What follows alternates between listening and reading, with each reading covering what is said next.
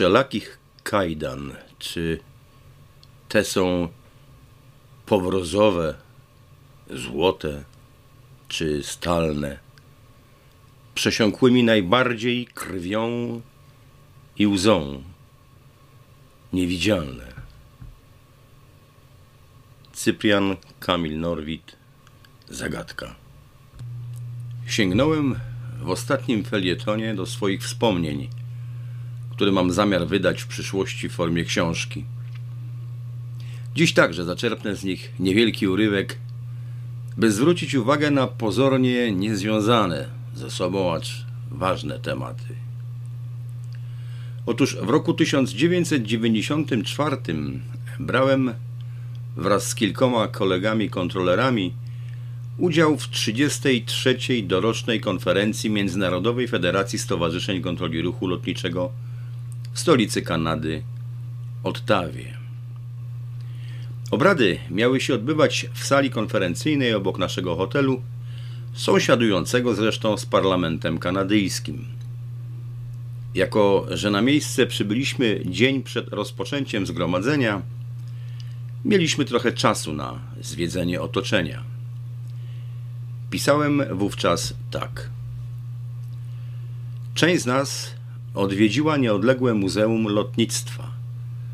Część spacerowała po pięknych uliczkach Ottawy.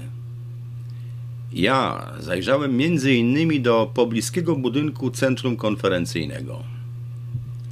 To, co mnie wówczas zaskoczyło, to stojący w jego głównym holu kilkumetrowej długości, wysoki na ponad dwa metry, kawał muru pokrytego graffiti. Kiedy podszedłem bliżej, okazało się, że jest to fragment muru berlińskiego, który rozebrano w roku 90, a jego części sprzedawano później na aukcjach w Berlinie i Monte Carlo. Patrzyłem na te resztki reliktu czasów minionych i złych, który widziałem wcześniej jeden raz w życiu, gdy wyglądał jeszcze groźnie i dzielił dwa jakże różne światy. Było to w latach osiemdziesiątych, kiedy przekraczałem granicę wewnątrz niemiecką na słynnym przejściu Charlie. Stojąc w lobby rządowego budynku w odległej Kanadzie, robił wrażenie zaskakujące, zupełnie nierealne. Pierwsze, co przychodziło na myśl, to, że nieźle musiano się namęczyć, by dostarczyć go w tak wielkim kawałku przez ocean aż do tego miejsca. Drugie, że wskazuje wyraźnie na rolę, jaką świat zachodni przykłada do tego symbolu, o wiele większą w jego opinii dla upadku komunizmu od solidarnościowych strajków w Polsce. To również pokazuje rzeczywistą pozycję Niemiec, postrzeganych przez świat w kategoriach najważniejszego państwa Europy. Podobnie jak zacierana jest od lat, coraz skuteczniej zresztą, rzeczywista rola Niemców w rozpętaniu II wojny światowej i zagładzie milionów istnień ludzkich, tak i teraz od samego niemal początku podkreślane jest znaczenie tego państwa w przemianach europejskich lat 90. Całkiem zresztą słusznie, bo jak wskazują dziś nieliczne jeszcze ujawnione dokumenty historyczne, rzeczywistymi architektami owej zmiany ustrojowej na naszym kontynencie były Rosja i Niemcy. Polska z jej marionetkowym przywódcą, który obalił komunę, traktowana była zaledwie w charakterze zapalnika, którego głównym zadaniem od początku było i tak tylko uczynienie kontrolowanego wyłomu w tym murze. Dlaczego wspominam o tym dzisiaj? Z tego powodu, że to moje ówczesne zdziwienie trzy lata po pierwszych, jak do dziś się z naciskiem podkreśla, demokratycznych wyborach parlamentarnych w Polsce było oczywiste. Kanada zawsze szczyciła się swoją wielokulturowością, ale przecież nie spotkałem w niej nigdy oznak liczebnej przewagi diaspory niemieckiej nad na przykład żydowską, ukraińską czy polską. Stąd widok tego muru w najważniejszym miejscu Kanady musiał zaskakiwać. Dziś, z perspektywy trzydziestolecia, a zwłaszcza ostatnich paru lat, patrzę na to już zupełnie inaczej.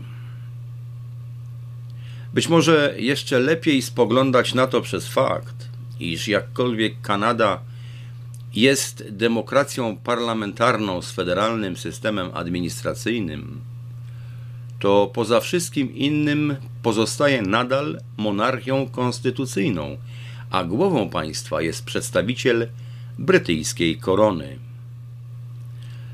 Od 8 września tego roku jest nią Karol III, król Zjednoczonego Królestwa Wielkiej Brytanii i Irlandii Północnej oraz 14 innych królestw wspólnotowych, pośród których poczesne miejsce, bo już od roku 1931 zajmuje właśnie Kanada. To wtedy powstała tak zwana brytyjska wspólnota narodów, powołana do życia przez Wielką Brytanię i sześć dominiów brytyjskich na czele z Kanadą. Obecna wspólnota narodów zrzesza 56 państw, a oficjalnym jej celem jest współpraca na rzecz, jakżeby inaczej, rozwoju, demokracji i pokoju. Karta Wspólnoty Narodów mówi, że łączy je język, historia, kultura i takie wartości jak demokracja, prawa człowieka i rządy prawa. Można by tutaj zauważyć, że my, choć formalnie niezrzeszeni w tej wspólnocie, poszliśmy daleko dalej od dawna, mając u siebie nie tylko rządy prawa, ale i sprawiedliwości. Wracając do wspólnoty jednak, mimo że od roku 1949 warunkiem członkostwa w niej przestało być uznawanie monarchy brytyjskiego za głowę państwa i podkreśla się w niej niezależność państw członkowskich od Wielkiej Brytanii, to pamiętajmy, że premier Kanady i jego gabinet mianowani są przez gubernatora generalnego, który jest kanadyjskim przedstawicielem króla Karola III. Piszę o tym także dlatego, iż ten król jest nie tylko przewodniczącym wspólnoty narodów, naczelnym dowódcą brytyjskich sił zbrojnych, ale i świecką głową kościoła Anglii. Pod jego fotografią w Wikipedii widnieje podpis z Bożej łaski król Zjednoczonego Królestwa Wielkiej Brytanii i Irlandii Północnej oraz innych jego posiadłości i terytoriów, głowa wspólnoty, obrońca wiary. Nie wiem zaprawdę, z czyjej łaski został on królem i jakiej wiary broni. Wiem, że nie wybrał go Bóg, którego wierzę ja i miliony moich rodaków katolików, zarówno tu w Polsce, czy Kanadzie, Australii, Nowej Zelandii, o Irlandii nie wspominając. Wiem też, co wielokrotnie podkreślałem w swoich książkach, że Brexit nie był dziełem przypadku, a ilekroć Wielka Brytania wycofywała się z Europy, kryjąc za swoim kanałem Tylekroć w tej Europie pozostawały na scenie zwaśnione ze sobą Niemcy i Rosja, obrotowa Francja i niezdecydowane Włochy. W tych ostatnich, kilka dni temu, krótko przed wyborami, były premier Berlusconi ośmielił się krytycznie wypowiedzieć o eskalacji działań za naszą wschodnią granicą, na co w sposób bezczelny zareagowała niejaka von der Leyen – nawiasem mówiąc, nie wybrana nigdy w żadnych powszechnych wyborach biurokratka, mówiąc: Zobaczymy, jakie będą wyniki wyborów we Włoszech. Jeśli sprawy pójdą w trudnym kierunku, mamy narzędzia, jak w przypadku Polski i Węgier. Nie ma tu miejsca, by przywoływać zaangażowanie korony w niemal wszystkich polskich narodowo-wyzwoleńczych powstaniach które większość historyków zamyka powstaniem warszawskim planowanym ponoć przez Churchilla już w Teheranie w 1943 roku, a do których ja zaliczam także powstanie Solidarności. Oponentom próbującym mówić, że to ostatnie było ruchem oddolnym, a do tego bezkrwawym, nie będę przypominał, w których zakładach pracy rozpoczynały się strajki o przysłowiowy już boczek. Nie sposób także wymienić nazwisk wszystkich tych, którzy byli mordowani przez całe lata osiemdziesiąte, bo przedsięwzięcie pod nazwą Solidarność było tylko jednym z kilku elementów zwijania ówczesnego Związku Radzieckiego, podobnie jak dużo wcześniej zaplanowane wprowadzenie stanu wojennego. W jego wyniku, pomijając już ofiary oczywistej zbrodni w kopalni Wujek, wielu Polaków nie było w stanie uzyskać choćby niezbędnej pomocy medycznej z powodu paraliżu komunikacyjnego polegającego na zawieszeniu połączeń telefonicznych, restrykcjach w przemieszczaniu czy wprowadzeniu godziny milicyjnej. To także eliminowanie niezdeprawowanej przez system elity, mogącej stanąć w opozycji do mającego wkrótce nastąpić przekrętu stulecia, w tym robotników, przedstawicieli środowisk wiejskich, wielu księży, a nawet młodzieży. Rozpocząłem od opowieści o murze. O tym artefakcie czasów żelaznej kurtyny, którego usunięcie było najistotniejsze dla dokonania rzeczywistych zmian na mapie politycznej ówczesnej Europy. Z tego powodu w budynku kanadyjskiego parlamentu na początku lat 90. nie znalazły się biało-czerwone opaski, kopia pomnika poległych stoczniowców czy słynnej tablicy z postulatami polskich robotników.